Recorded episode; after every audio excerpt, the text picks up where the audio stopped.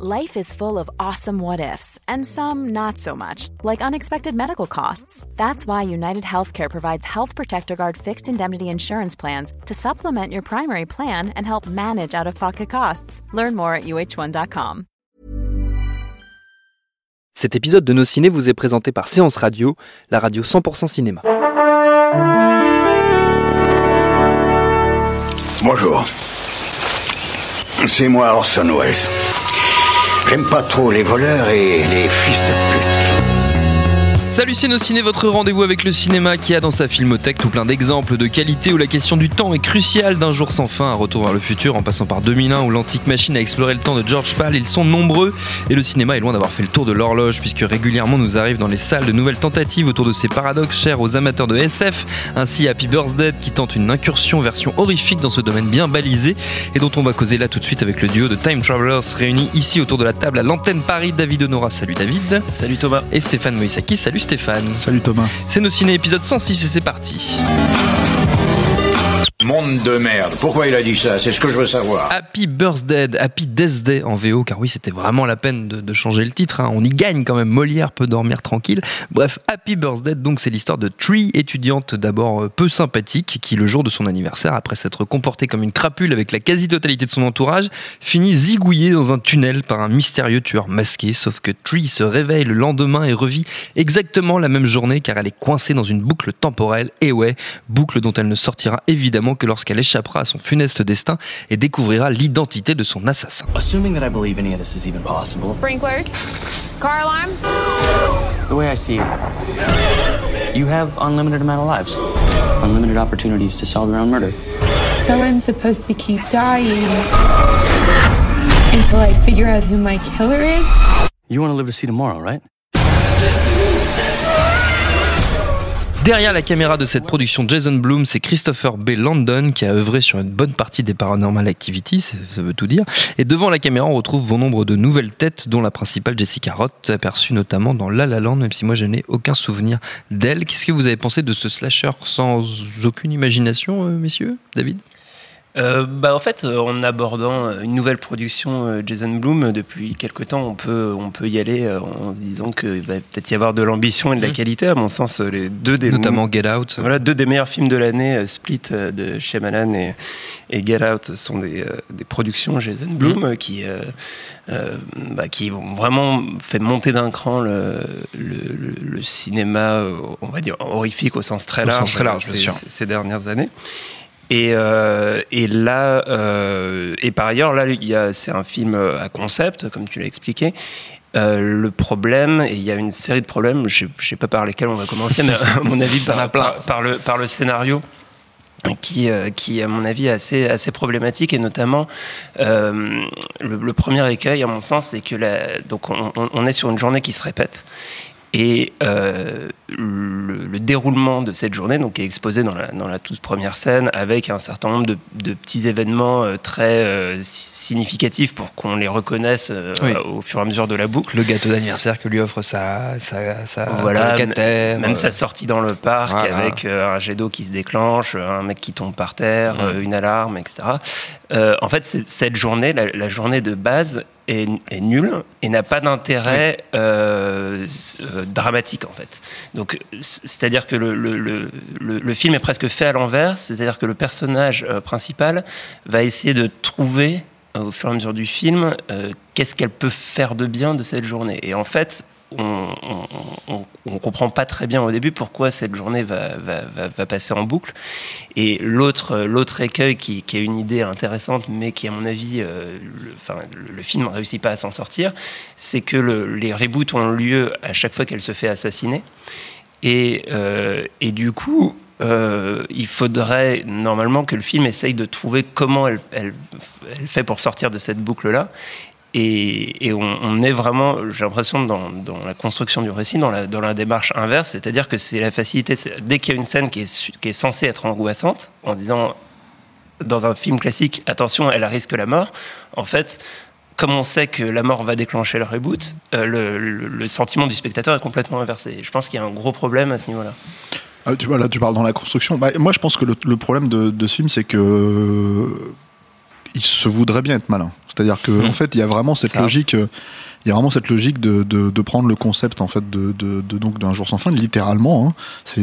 Le film est cité littéralement Oui, à la fin, ouais. de manière assez, euh, je trouve gênant. même assez cynique.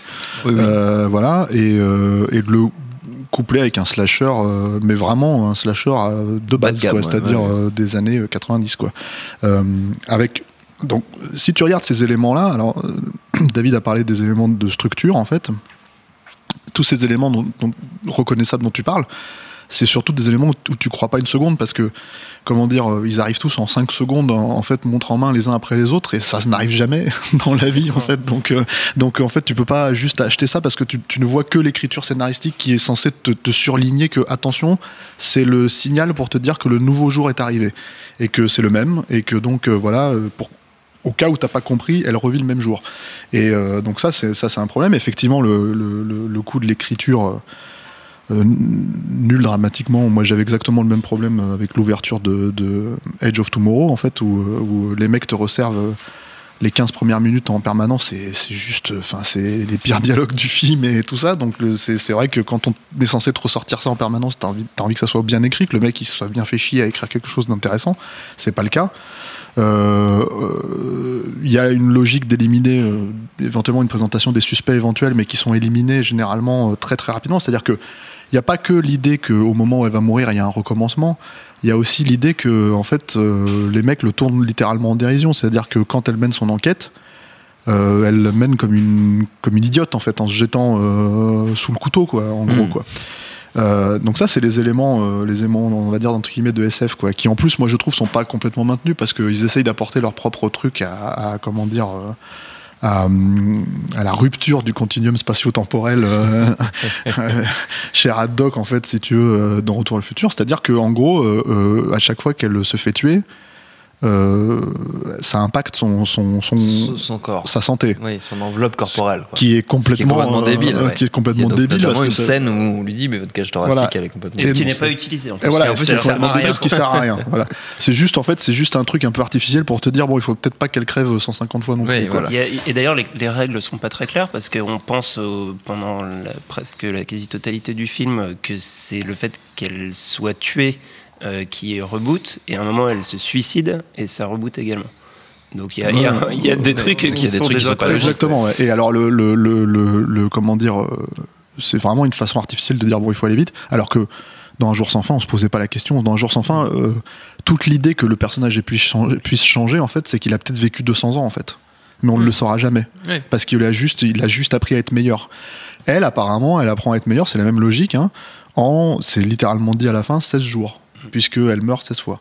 Donc euh, le truc, c'est que c'est que c'est assez euh, c'est chaud parce qu'elle passe quand même d'une vraie euh, connasse insupportable au début à une nana plutôt euh, girl next door sympathique, euh, voilà, euh, juste parce qu'elle a arrêté d'envoyer chier les gens qui lui parlent, hein, qui lui adressent la parole parce que c'est juste ça quoi.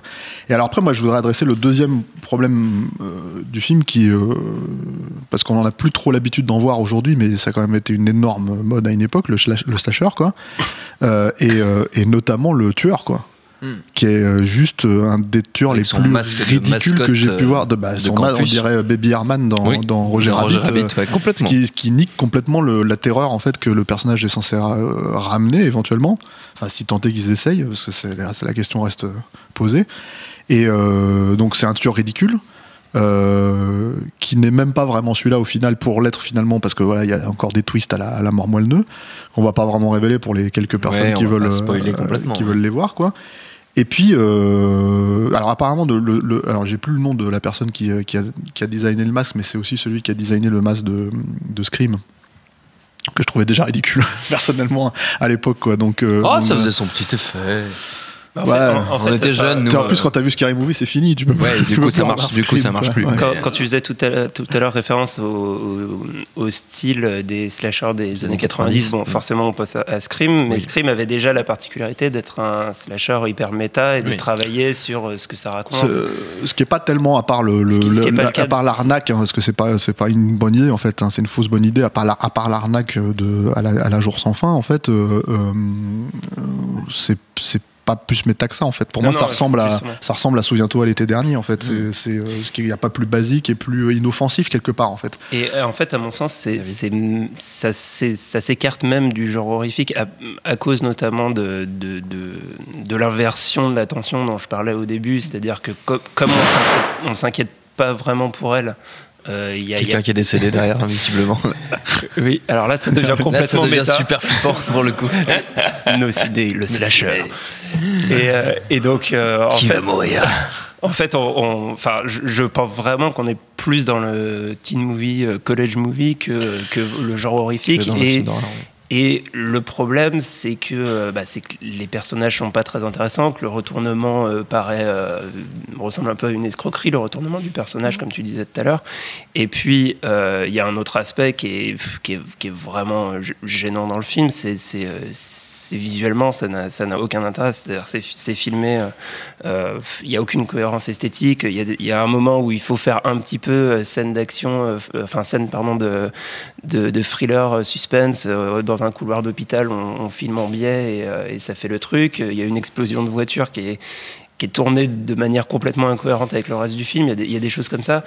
Et, euh, et notamment le gimmick, euh, bah, le gimmick visuel qu'on connaît dans, dans Un jour sans fin sur le réveil et la musique Mm. de Sonny Encha. Euh, là, c'est remplacé. C'est un truc que je- qui aurait pu me paraître intéressant au tout début du film.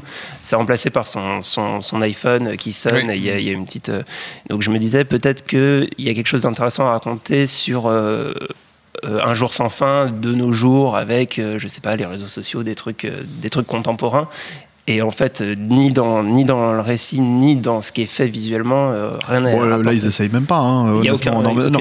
Moi, quand je parlais des slashers des années 80, 90, 80, enfin même peut-être début 2000, je pensais à des trucs genre euh, les, les, les tentatives vraiment post encore. euh, Souviens-toi, dernier, c'était vraiment genre le Valentine ou ce genre de Ah. En fait, des trucs qui étaient déjà euh, voilà un peu.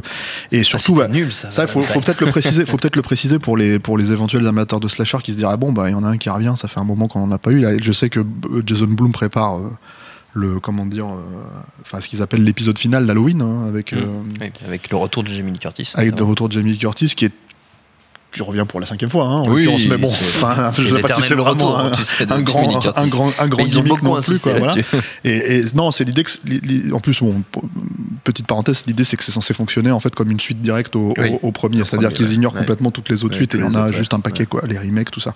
Bref, mais euh, mais en fait à part ce slasher qui va arriver l'année prochaine et qui on va probablement entendre parler, euh, le truc c'est que comment dire euh, pour ceux qui attendent un slasher qui aiment ça préciser que encore une fois c'est pas gore du tout c'est totalement Mm. inoffensif il y a Ah pas oui, du tout de, Mm. de comment dire de effectivement de tentative de mise en scène euh, de- dont parle dont parle David il y a pas de y a même pas de voilà il y a pas d'effet gore pour euh, vendre la, la- comment dire euh, enfin le, le- les petits plaisirs euh, périphériques que tu pourrais prendre à ce genre de truc ils n'existent pas quoi. Donc euh, donc voilà. Donc c'est euh, ouais enfin ouais voilà je pense que c'est assez enfin c'est de la médiocrité c'est assez dispensable. dans l'air du temps surtout encore une fois parce que voilà le, le, le- moi j'avais même pas forcément réfléchi à cette notion sur les réseaux sociaux ce genre de choses mais pourquoi pas en fait il y avait peut-être quelque chose à faire. Et d'ailleurs il y, a des- il y a des films qui jouent avec ce- ce- cette logique hein, des, des productions des Zone Boom d'ailleurs je crois des trucs genre Unfriended ou je sais pas Ouais. quoi. Quoi Ouais, qui est mais euh, Qui est vraiment bien beaucoup plus intéressant Ouais. non j'ai pas vu.